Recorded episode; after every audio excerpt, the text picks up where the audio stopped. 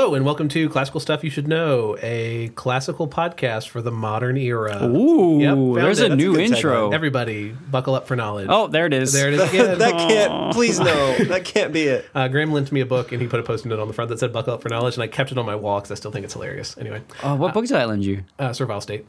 Oh yeah, yeah, yeah. I do remember that. How's that? How's it going? Haven't started. Oh, Um, well, that's a great note to start this on.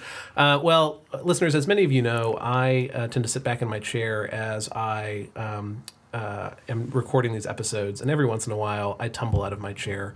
Some might call it oh gosh. the fall of man. Oh my goodness. We've got to Oh stop my goodness. this. This- How how can I stop this from happening? Is my Well, question. You're introing the next one, so you get to. so I can shoot and I can just be like, well, we're just doing it. No. Uh, Graham, uh, I pun believe you have prepared for That us was some more information. on fantastic. the fall of man. Yeah. and so book nine of today in the podcast, we are going to talk about book nine of Paradise Lost, The Fall of Man, and we'll talk about the fall of man, but also just a couple of the um, things that Milton that you, you can sort of derive what Milton thinks about human nature from the fall of man, and um, and especially when you look at sort of Adam and Eve before they fall to Adam and Eve after they fall, the kinds of things that they begin to emphasize.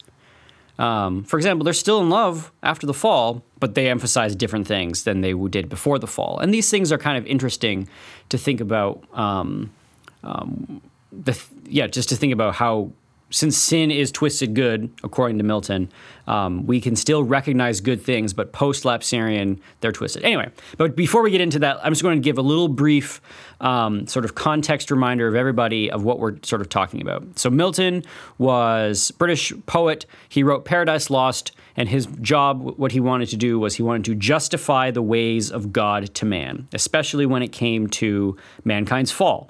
So, So why? it's yeah. the common question asked by any high schooler I've had in my leadership classes, which is why did he put the tree in the garden? Mm. That's right. Right. Especially if he's outside of time and he knew we would fall. Why is the tree there? The question Does of he answer that theodicy. He does Lost? answer that. Yeah, yeah. Is that in Um, book nine? It's not in book nine. It's in book twelve where he answers it, and the uh, the last book. After the fall, Adam's super depressed, and he says, "I all I'm going to give birth to is death, or I mean, all Eve's going to give birth to is death. All we're going to do is give birth to things that are creatures that are fallen, and they're just going to suffer. Why? And then they're just going to curse my name.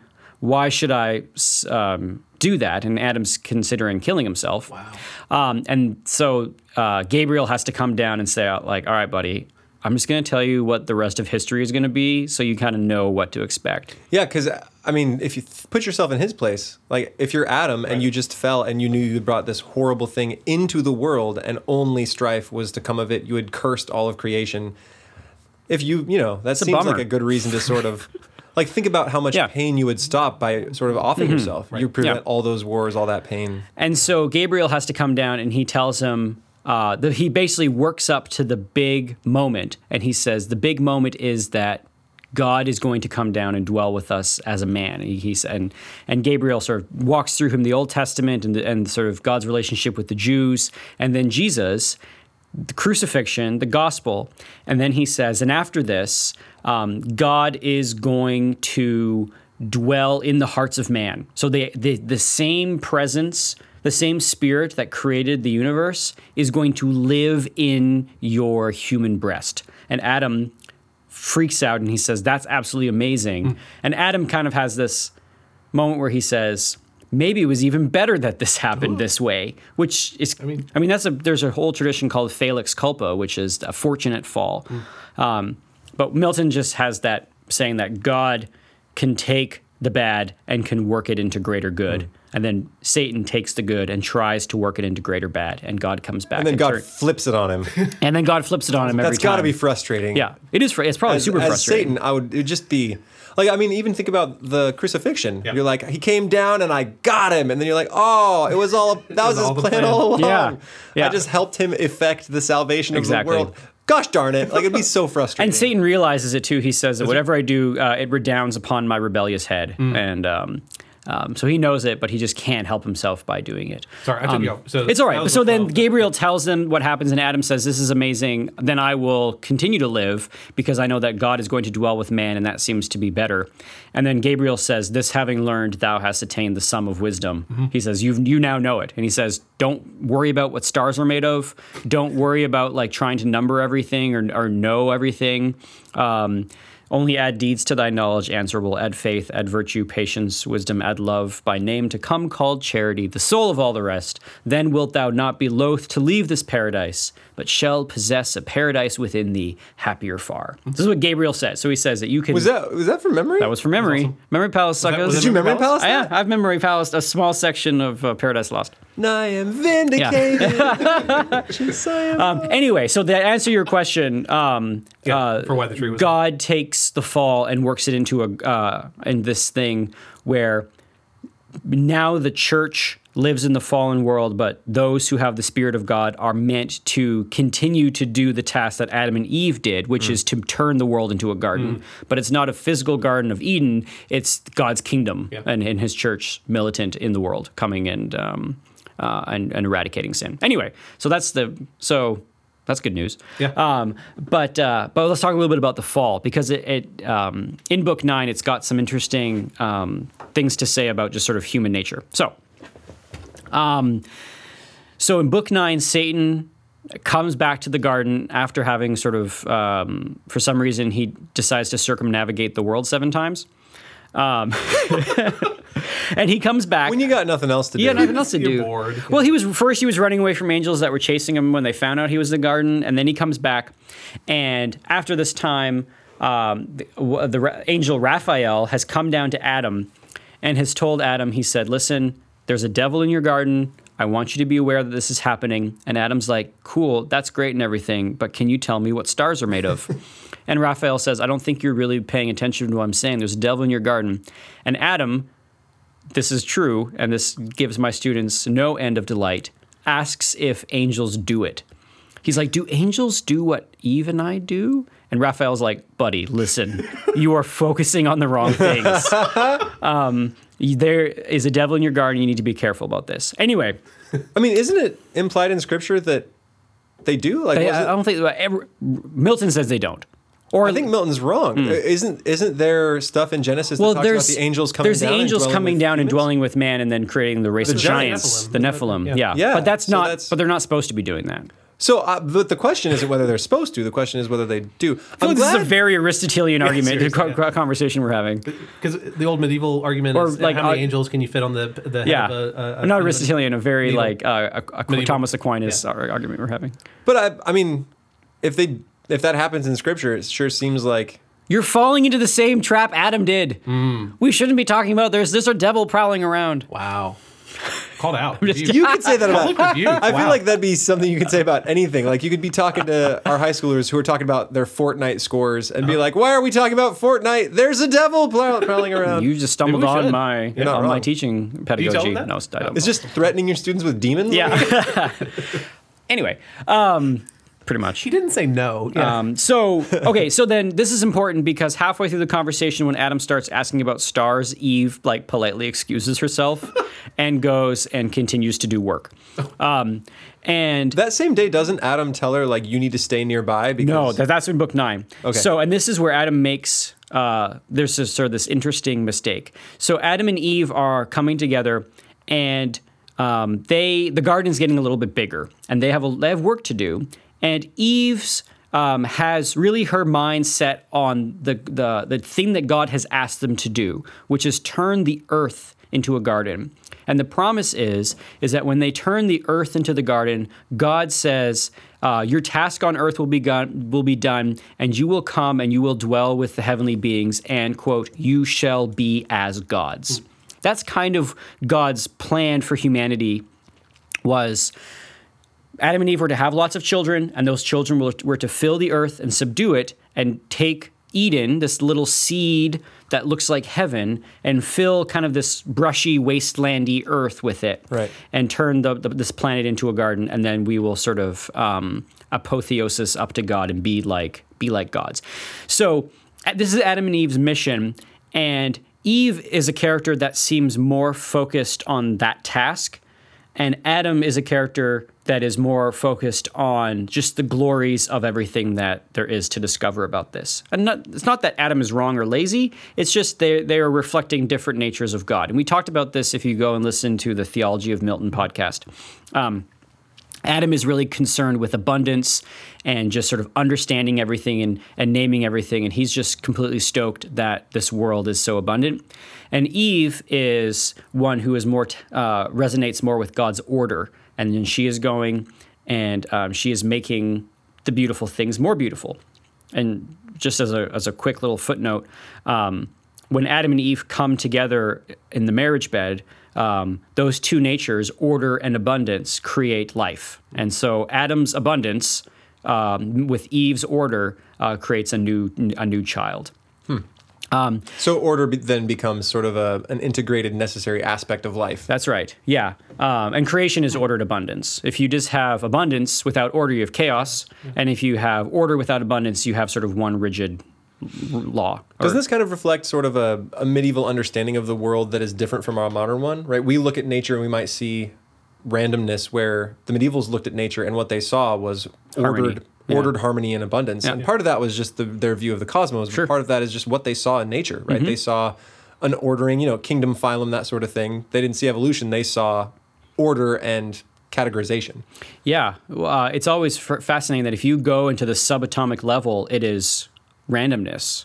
Like the quarks and quarks are going around at sort of the- uh, an unpredictable thing, but you zoom up a couple of levels and you can say predictable things about what a what a uh, an atom is going to do, what a carbon atom is going to do. You can say if I mix it with this, this will always happen. So there's this interesting like even at the at the basic level you have this sort of chaos, but when you come up a, f- a couple of uh, degrees, you have order. Isn't it true that about su- certain subatomic particle- particles, you can't say where they are exactly. at any given point Yeah, in yeah. Mm-hmm. time? Like they are never in one spot. I always get this wrong. You, uh, you can either know where they are or where they're going, but you can't test for both. Yeah. So the test for one will move it or change its Yeah. speed. So you can only know one thing or the other about it. Crazy. So that yeah. Anyway, um, so we are not physicists. Yes, if you yeah. couldn't catch on. yeah. Go to physical stuff you should know. Mm, maybe that's a different podcast. Um,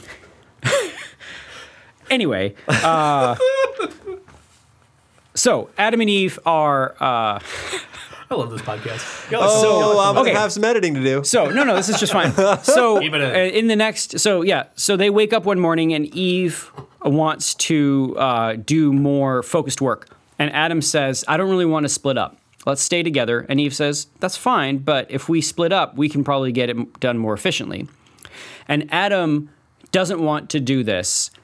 And he doesn't want to do this for two reasons. And both of those reasons are good, but he puts them in the wrong order.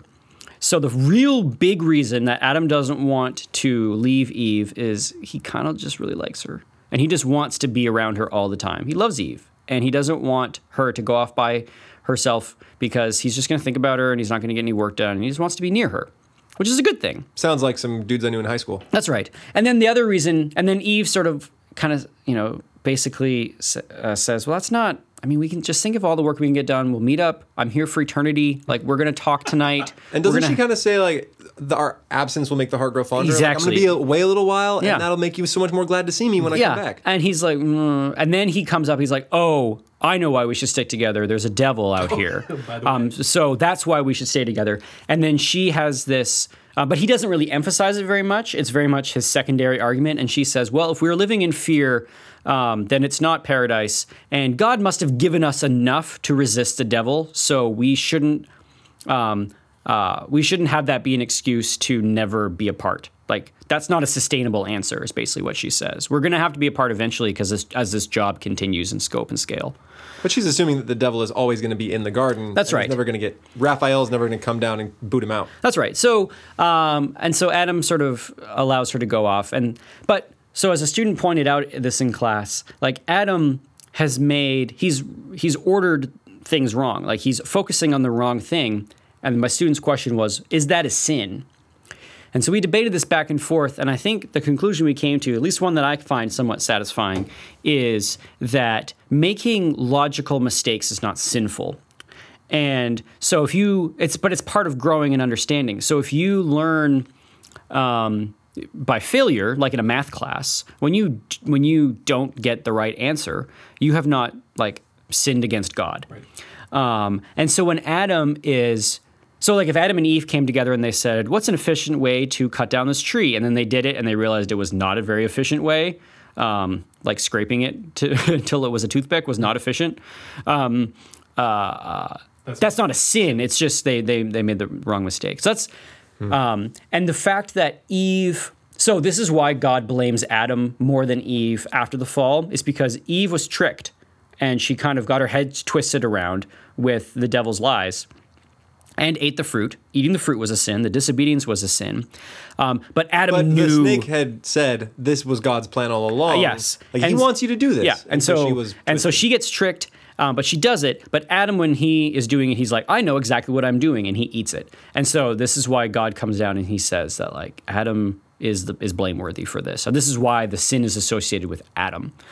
Um, and anyway, so there's this idea that yeah, so lo- that's the first kind of interesting thing is like logical mistakes aren't sinful, or the fact that we have to work in math class is not because we've fallen.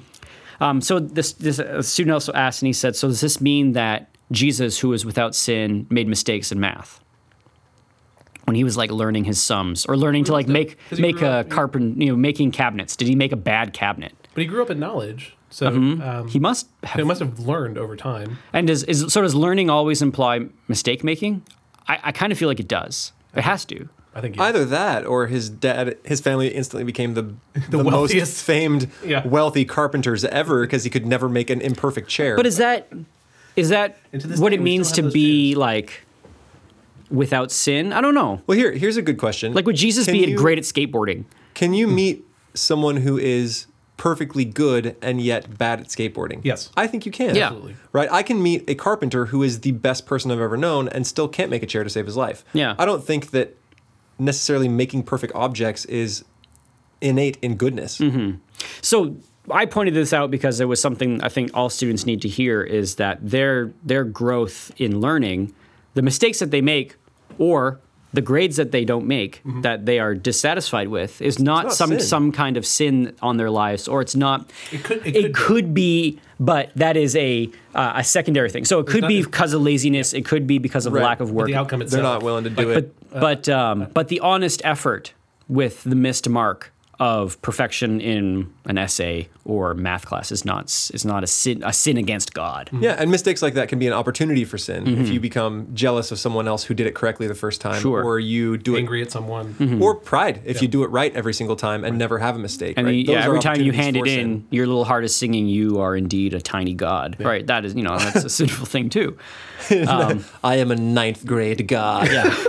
Um, anyway, so that's the first little interesting thing uh, to, to to see. This is Adam makes this mistake in his affections, but it for uh, at least according to Milton, it was not a mistake that like pulled the trigger on the fall.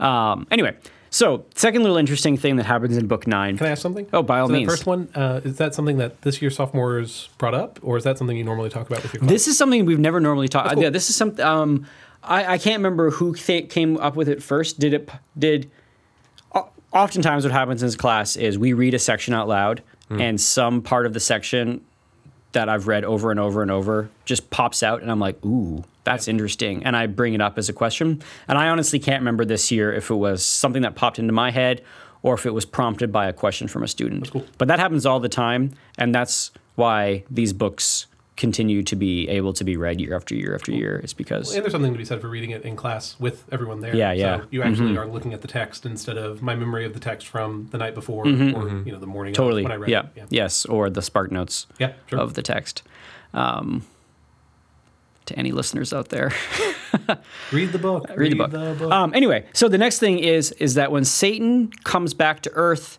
he sees the beautiful Garden of Eden, and it looks like a tiny heaven, and he's like, "Oh man, I miss heaven." Hey guys, I know this is kind of coming at a weird time. What happened was, as we recorded, I was trying to fiddle with the recording program, and I fiddled poorly, and I accidentally stopped the recording mid sentence. And try as I might, I can't find a good way to put things back together in a way that sounds natural. So I'm going to stick myself in the middle of things here and just say, I'm sorry. And instead of having Bees and Graham re record an entire episode, which would mean our conversation is stilted and repetitive, and because we're doing it for the second time, I just decided, you know, I'm going to stick myself in here, apologize, and then let the audience continue on uh, after my apology. So I'm sorry, something a little in the middle of the episode here to kind of break things up, but here we go. We're going to jump back into it, and I know the transition's a little goofy. Sorry about that.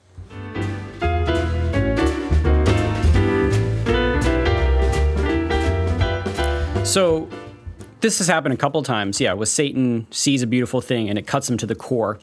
But there's a different thing that happens when he sees Eve. And when he sees Eve, Adam, um, sorry, Milton makes reference that there's a change that actually happens on the inside of Satan for a brief moment. So I'm just going to actually read the scene, uh, read the section of when Satan sees Eve. And this is the next little kind of interesting tidbit or takeaway from book nine. So. Uh, he sees Eve, and in her look sums all delight. Such uh, she most, oh yeah, and sums all delight. Such pleasure took the serpent to behold this flowery plat, the sweet recess of Eve, thus early, thus alone. Her heavenly form angelic, but more soft and feminine, her graceful innocence, her every air of gesture or least action overawed his malice and with rapine sweet bereaved his fierceness of the fierce intent it brought.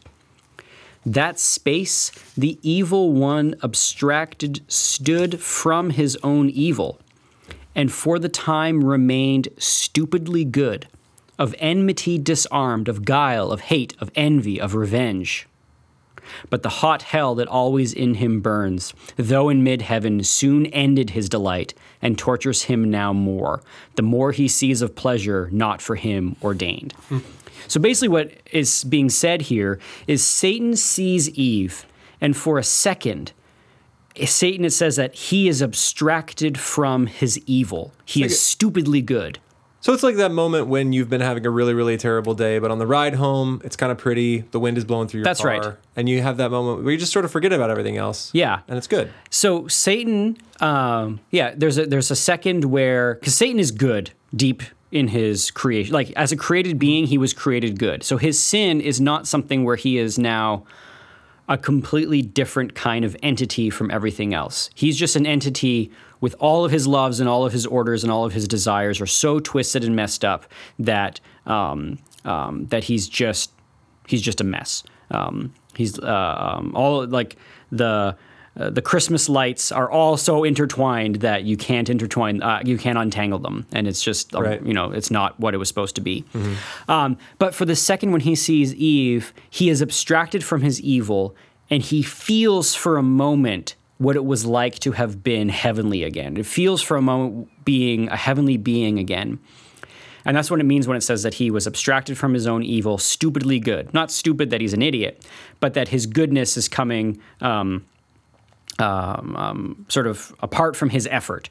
Um, but then the moment passes and all his hatred and envy and anger rush back in, and he's even more angry because he can't stay being this good thing. And he has that feeling of when he sees a beautiful thing, he just wants to smash it because he's guilty of who he is.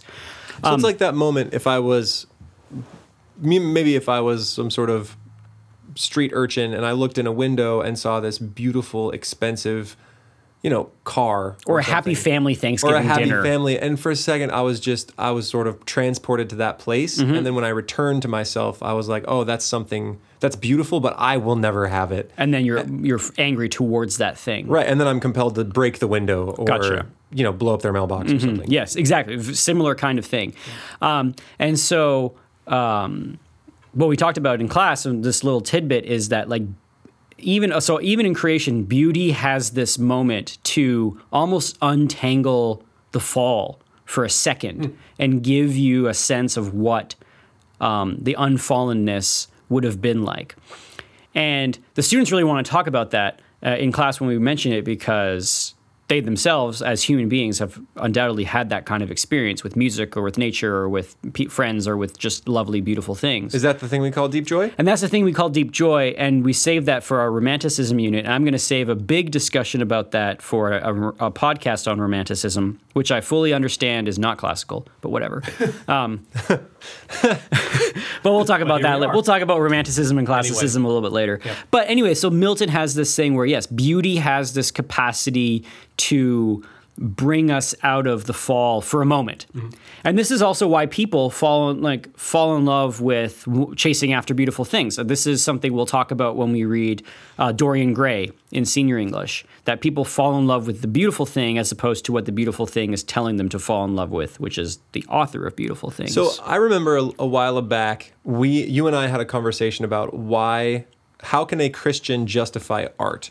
yeah, Right? Art doesn't necessarily help people. It doesn't necessarily feed people or clothe people. Mm-hmm. It seems like I could be better using my time in prayer or in service or in volunteering. Mm-hmm. It seems like I mean I kind of ended ended the conversation in a place where I said art is justified because we universally view it as good and we find interacting with it as good and it's it's a part of our nature that just it's good so we can't kill it mm-hmm. but this seems like a perhaps a better argument for it Yeah, that that- what this can do is help to break us out of the fall for a moment and experience what the world should be it's a little taste of heaven that leaves you wanting for more. So, Okay. uh, uh, seeing the beautiful thing, and you have that sort of transcendental moment of, oh my goodness, this is beautiful, um, li- makes you long for the place where that beauty sort of uh, comes from its source. Yeah, I feel Um, I feel like we talk about truth, goodness, and beauty a lot, but end up teaching more on truth and goodness. Mm-hmm. So I always wonder where that place of beauty comes in. We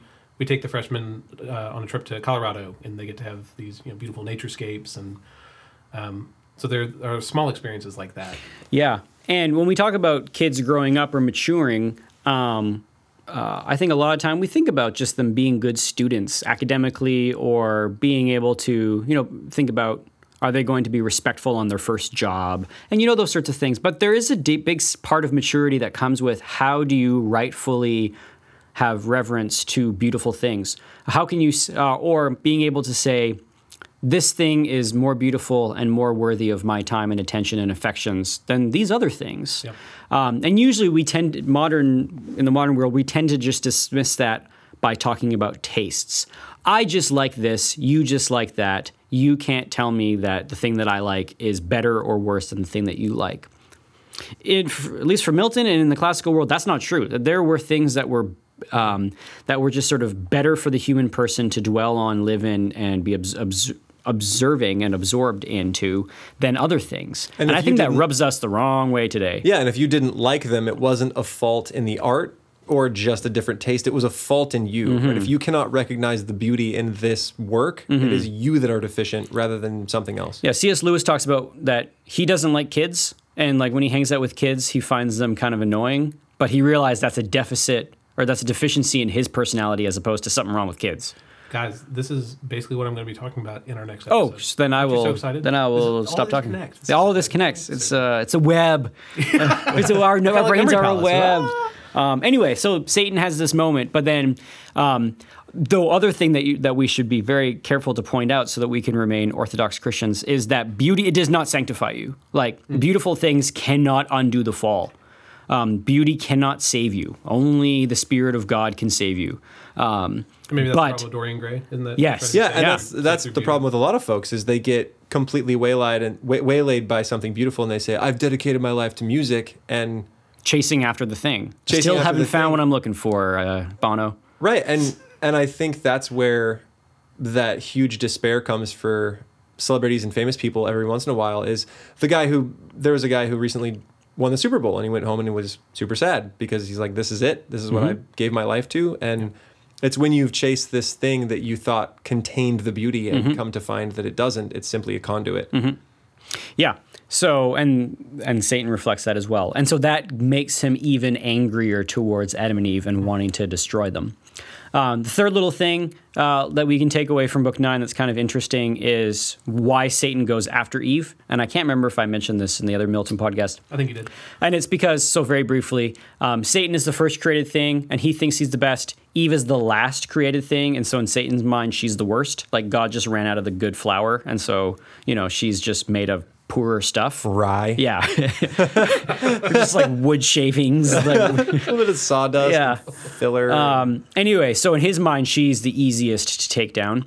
Um, and this, but this will feed into something. This view of hierarchy and this view of inequity or inequality um, is something that is a big driver of the fallen mentality. So um, when Eve falls, she starts thinking about things in terms of superior and inferior. Whereas before they fall, they think about they think about who they are in terms of um, sort of um, like conforming to their creatureliness. God made us and planted us here for a reason, and we are happy if we kind of submit to that, and we are unhappy if we try to fight it. Um, anyway, um, the next interesting thing is um, so Satan comes to Eve as a snake, and um, uh, and he goes inside the snake, and he, there's this hilarious scene where he's about to jump in the snake's mouth, and he has this moment where he just goes. I used to be the glorious prince of heaven, and now I'm jumping and mixing myself with bestial slime. That's what he says. And he's like, but, you know, you, what you got to do what you got to do when you're like ripping the system. So when you're when you got to get angry with God, sometimes you got to roll around in the mud. So uh, he jumps into the snake's mouth. The snake is upset about it, understandably. Understandably, yeah. but he doesn't have a He doesn't have a say in it. he doesn't have a say and he doesn't really have a shot. And then when Satan is in there, he doesn't realize, but he learns two books later that he can't get out. Oh. That God sort of shuts the door on him. And so Satan gets stuck in the snake. So when we talk that about has Satan. got to be a bad realization. Yeah.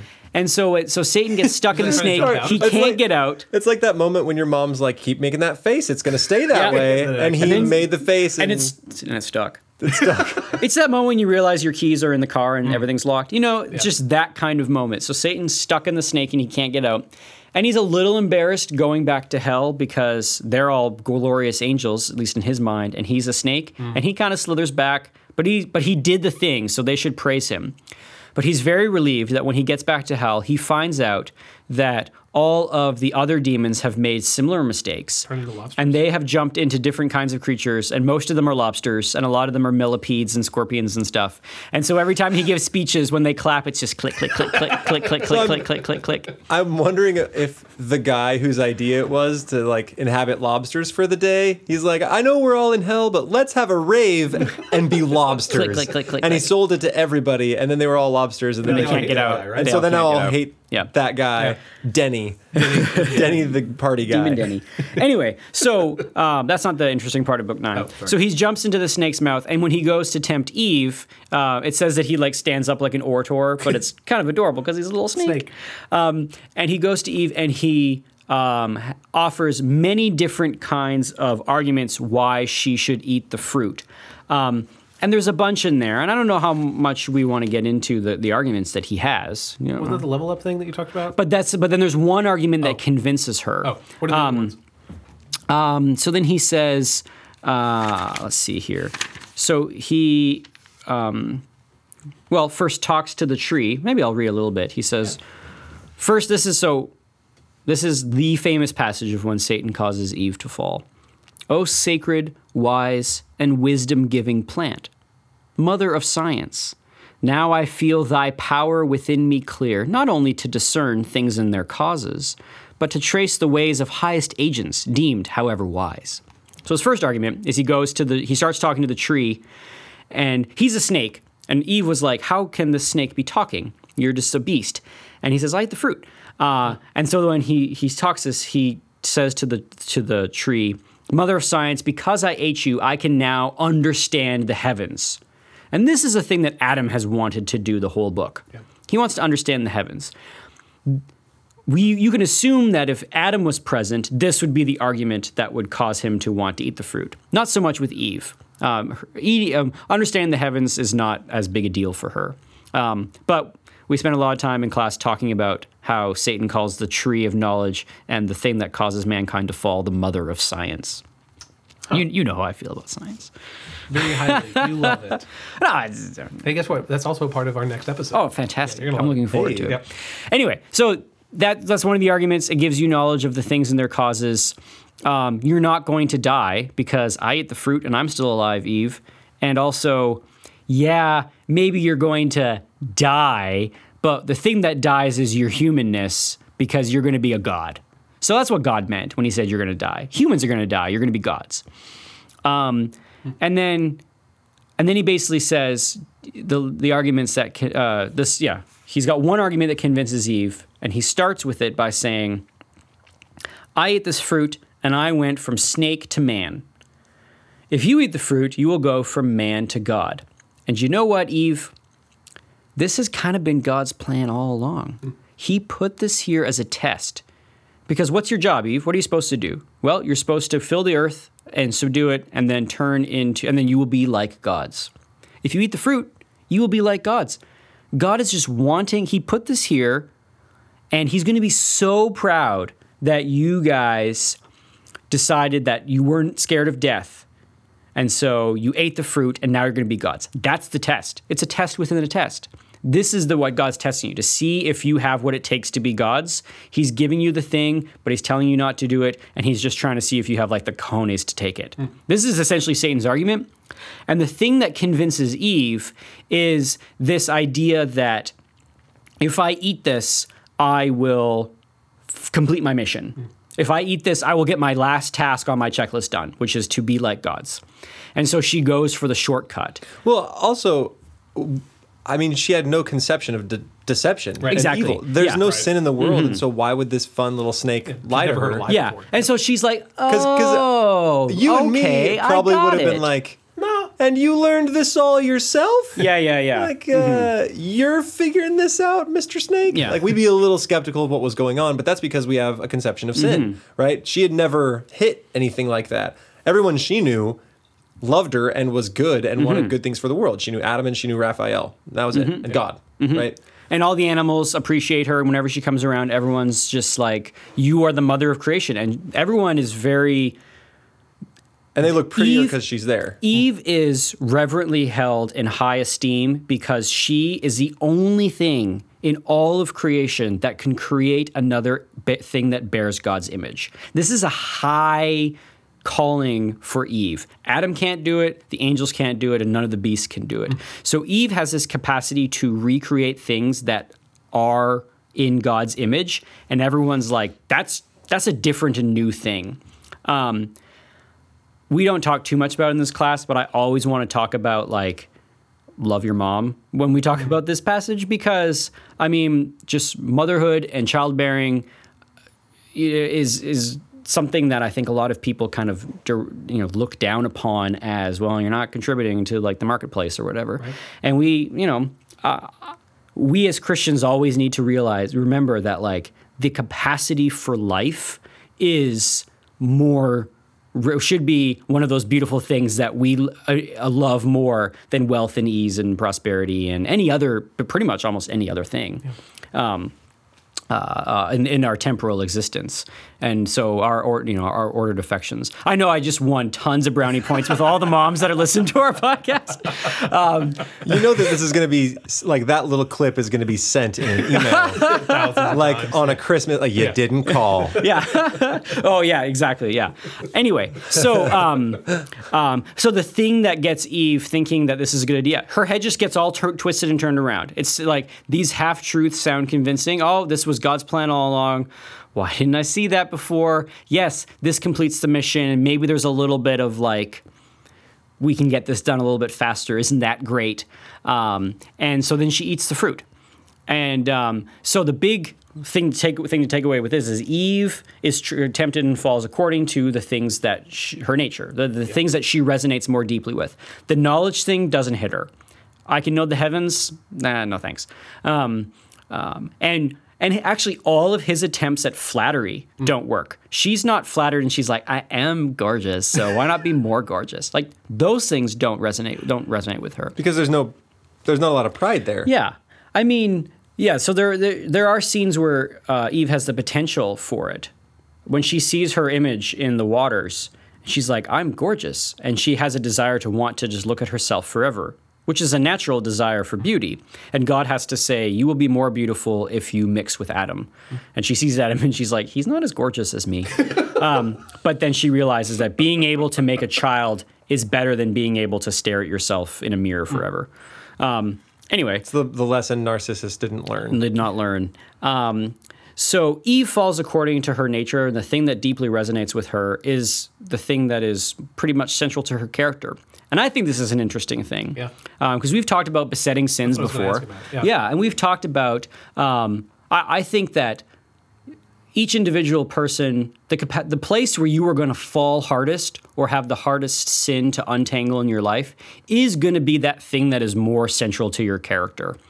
Um, so, So like uh, somebody who who gets addicted to gambling, it's because they're a risk taker, Mm-hmm. which isn't necessarily a bad quality. It can be a really good quality. They are willing to do things that have unsure outcomes that can benefit everybody, right? They start a good business, they do service, they're willing to ask a girl out that's way out of their league. Like those things could end really well, but, But not it's gambling. or they're people pleasers. Maybe they are like charitable by nature, and they just say, if I just had some money, like I can, you know, really turn this situation around. Like I can get my family back on its feet. I can do this kind of thing, and you know, that's coming from a, a charitable heart, um, but it's turned, it's being twisted into a vice. And I think so. Like a fruitful exercise is that if each person can really think about, like, what's that thing I just can't just get out of my, my this fallenness of my character follow that rabbit trail and you will find the thing that you are strongest in. Um, and maybe a method for turning it from sin to goodness like okay my my propensity for this thing is coming out in this negative way Mm-hmm. maybe i can rechannel that to something positive and because it's coming out of me i won't have to Mm-hmm. have the sin anymore uh, the, the, the coward is actually the leader, you know, the person who would be a great leader. Um, the um, uh, the um, the lecherous or the person that loves base things is actually somebody that will appreciate and can create beautiful things. I don't know. I'm I don't know what the. I'm sure there's a medieval monk somewhere who's done the pie, uh, done the chart to talk about like these various things, but. But you're um, saying, so behind whatever that besetting sin is, there's something that is good. there is something that is not just good, but maybe the thing that is really central to your character, to who you are as a person. Mm-hmm. And for Eve, um, as the mother of, of humans, as the mother of creation, it is this desire to uh, to create beautiful things and to improve beauty. So, good thing to improve that which God has given you. Um, you see it again reflected in. Um, the personification of wisdom in Proverbs 31. Like wisdom is this person uh, symbolized by this the, the, this woman, this good wife, who can take good things and can amplify the good things of the family through her industriousness. Eve's kind of that way. Um, anyway, so she falls according to her nature, and then when she falls, um, she begins to uh, uh, frame things in. Let's see if I can find it. Um, oh yeah, the, the the best part, is not the best part, but when she eats the fruit, nature sighs.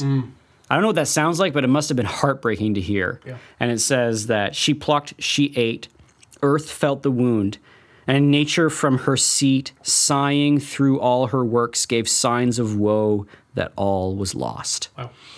So I don't know what nature sighing sounds like, but it must have been terrible. And then she's got this big old speech where she's like, I don't think God can see me. Um, and she's kind of concerned that she's naked. Um, and then she begins her first fallen act is she begins to think about wh- where she ranks in relation to Adam Wow. and she gets real kind of concerned that Adam is superior to her. So that kind of hierarchy. That hierarchy thing. So she begins to see her relationship with Adam in terms of who's better than who, and Adam's. And and she's like, "What didn't God put Adam in charge?" Um, um, and is he not superior? And she says, "For for inferior, who is free?" D- isn't that the same sin satan had Mm-hmm. Like she instantly falls into the same sin that made him fall in the first place. Yeah. So the very argument about like her saying that so she she basically says, I'm gonna level the playing field by make causing Adam to fall. First she says, maybe I could really just troll him. Like I'm now I can really turn his head because he loves me and because I know the knowledge of good and evil, I can really just get him to do what I want to do. But then she says, but eventually God's going to figure that out and maybe create a new perfect Eve for him to love and then blast me into nothingness. So it's better to cause him to fall. And so she says, um, um, where was it? Um, Confirmed then I resolve, Adam shall share with me in bliss or woe. So dear I love him, that with, oh, that with him all deaths I could endure. Without him live no life. So the other little tidbit, besides just once she begins to fall, she begins to become obsessed with rank and hierarchy and who's better and who's in charge and who's not in charge and who's given and taken orders. Um, uh, she begins to, she has this, her love for Adam changes from what it was before to like this, we're going down together. And there are students in the class that kind of think that's romantic. They're like, "Oh, that's so romantic." Like they're just gonna, you know, hand in hand walk into the darkness together. And then there are students who are like, "That's not, that's not romantic at all. That's Right. that's terrible. Um, that's not love because it's bad for Adam. It's bad for Eve. How can what's bad for somebody wishing that on Adam be actual love? Because what she's wishing for them is the woe. It's the second part of that. Yeah. That, yeah. Yeah. There's no bliss. in There's no bliss. It. Yeah. It's woe. Um, It's but the Death Cab for Cutie song. I'll follow exactly. you It, I the think about it every time I hear "I'll follow you into the dark." Uh, Heaven and hell have no vacancy signs. I think about it all the time. and It makes me mad. um, it's true. And uh, anyway, You play that song for the kids to. I do not. This song is wrong. I do not. Um, I don't want to. Yeah, they'll be like. I feel like like that's drifting into weird English teacher territory, where it's like, "Hey kids, I found this song that I that I think really hammers home this point. It's from a hip band called Death Cab for Cutie," and they're like, "Oh my goodness, my dad likes that music, right, or whatever." Um, we're getting older, Hannenberg. Don't give me that look. Hey, he's he is still putting out albums. he married Zooey Deschanel, right? Did he They're- really? Yeah, they actually got married and got divorced. Oh, Death Cab for woof. Was formed in 1997. yeah, y'all. I just want to say Yeah, that. So yeah, these kids weren't even born. Yeah. Yeah, but they they're still making music. They were on the Twilight soundtrack, my Fair. friend. Okay. Hey, you know, all right, point Hannenberg. um, anyway, so there's still love in post-lapsarian world, but it's this love that is now completely twisted in with this sort of like sickly, sticky, sweet. Um, we're going down together. If the darkness is coming, I'm taking you with me. Which teenagers find kind of romantic until they sort of take a step back. And I, and I usually say like, all right, but what happens in 15 years? And they're like, oh yeah, that's not that's not good. Yeah, it's romantic until they live it once. Yeah. Mm-hmm. And they have alienated themselves from their families, their work, their school, their everything, Mm-hmm. and all they have is this other person. And then you begin to get annoyed with the other person. Mm-hmm. Yep. It's the same problem that Francesca and Paolo have in Perfect. The. Inferno, right? They they fell because they it was lust and they literally followed each other into the dark and now they're stuck together. And she doesn't even refer to him by his name. She's Mm-hmm. Mm, dang. like, this one, I'm stuck with this one all eternity, and kind of points at him. And it's just, you can tell it's awkward. And he sort of like cries and doesn't look at her. And they're not happy together. They're not happy together. Yes, Is Romeo and Juliet before or after this book? uh, before this Okay, book. so- but I mean, same, same kind of concept. I've have students who always say that sounds like something Romeo would do. I'm like, yep, that's exactly something Romeo would do. Say that kind of thing. Um, then the last little thing to note is when Adam sees Eve, it's kind of heartbreaking. So when he wasn't with her, he didn't end up doing a lot of work. He actually made her a like crown of flowers that he was going to give her. It's kind of sweet.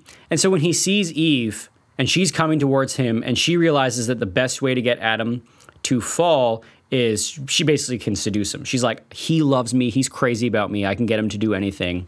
Um, and when she comes, she comes like guns blazing. And when he sees her, it's like he literally has a like record scratch va va voom moment. Like, what has happened to The her? The cartoon eyeballs yeah. bug out. And, he and then the crown of flowers falls from his hand. And Milton says that when it hits the ground, all the roses wither. Um, and then Eve um, says, "The tree was not what we were told." She still is sort of believes What Satan her, what Satan says. She doesn't eat it, and she's like, "Oh." no, this is actually, I've actually fallen and done a bad thing. She doesn't sort of realize Oh, she that hasn't. she has sinned. She realizes that something's changed, but she just is like, so this is what being a God Mm. feels like. And um, and so she comes and she says, the tree is not what we were told. It has actually opened my mind. You should eat it with me. And Adam knows exactly uh, what is happening. And he re- so and he falls according to his nature too. Now his nature was to know things and he an abundance and to understand the heavens and and he just is curious.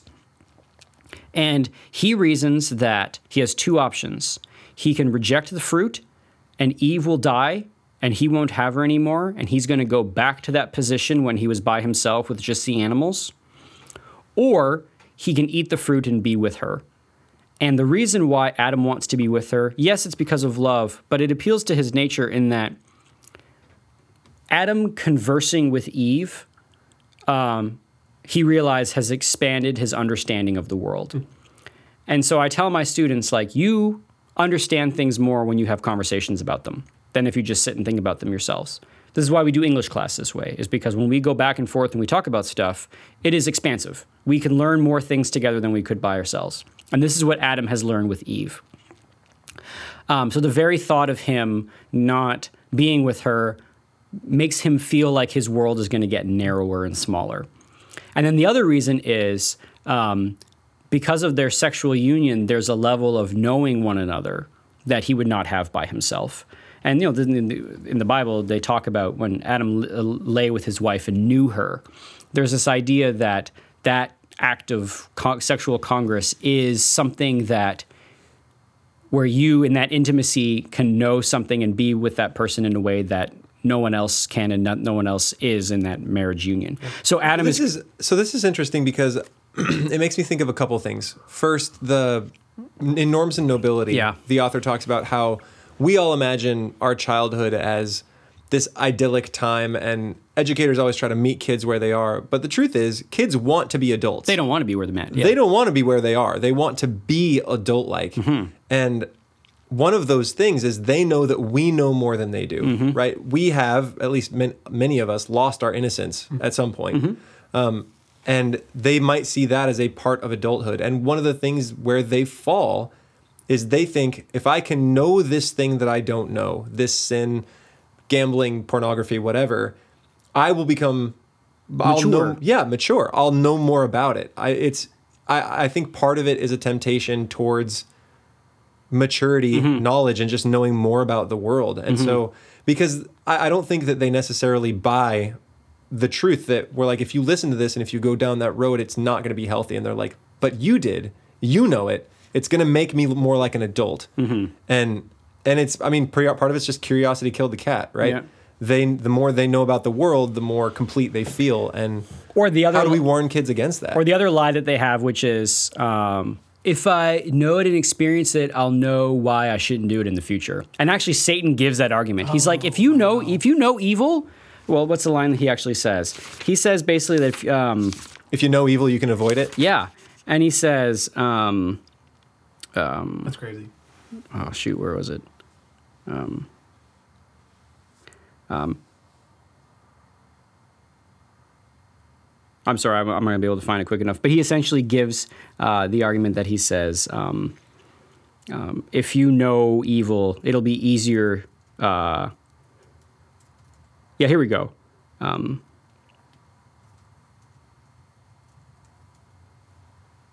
Um, of good, how just? Of evil, if what is evil be real, why not known, since easier shunned? So he basically gives the argument like, if you can know evil, you can avoid it faster. Um, and I, I, that's the thing a lot of students sort of say, like, I just need to make mistakes so I can learn, like, for myself. I mean, I can't always get out of understand. I understand the reasoning behind it, but what I told them, I said that is only true if evil can remain just in the head.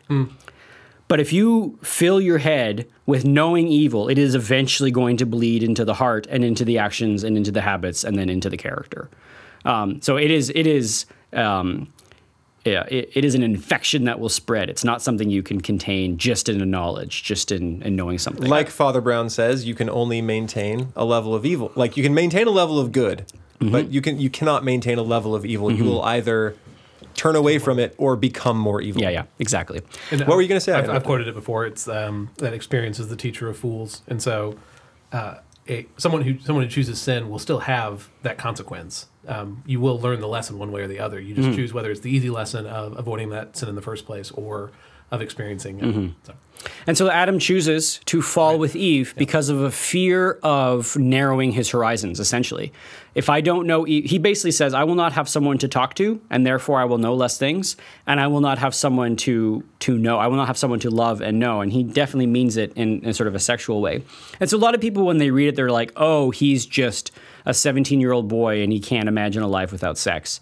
And it's not that at all. It's it's that um, the intimacy is that that sort of the wind when he when he meets Eve and is with Eve and is married to Eve. There's a window in his heart that opens that he didn't know was there, and there's this whole other um, landscape of knowing that is beyond just what he can observe in the heavens and the animals. It's the knowing of loving a person.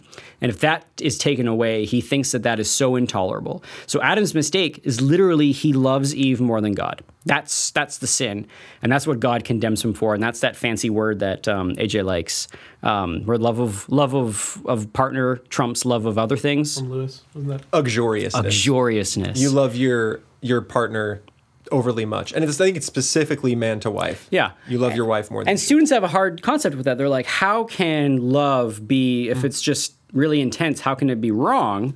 And it's because it's it's Directed It's the- directed in the wrong in the wrong way, or it trumps the. Uh, It's a um, disordered love. it's a disordered it love. becomes more important than your love of God.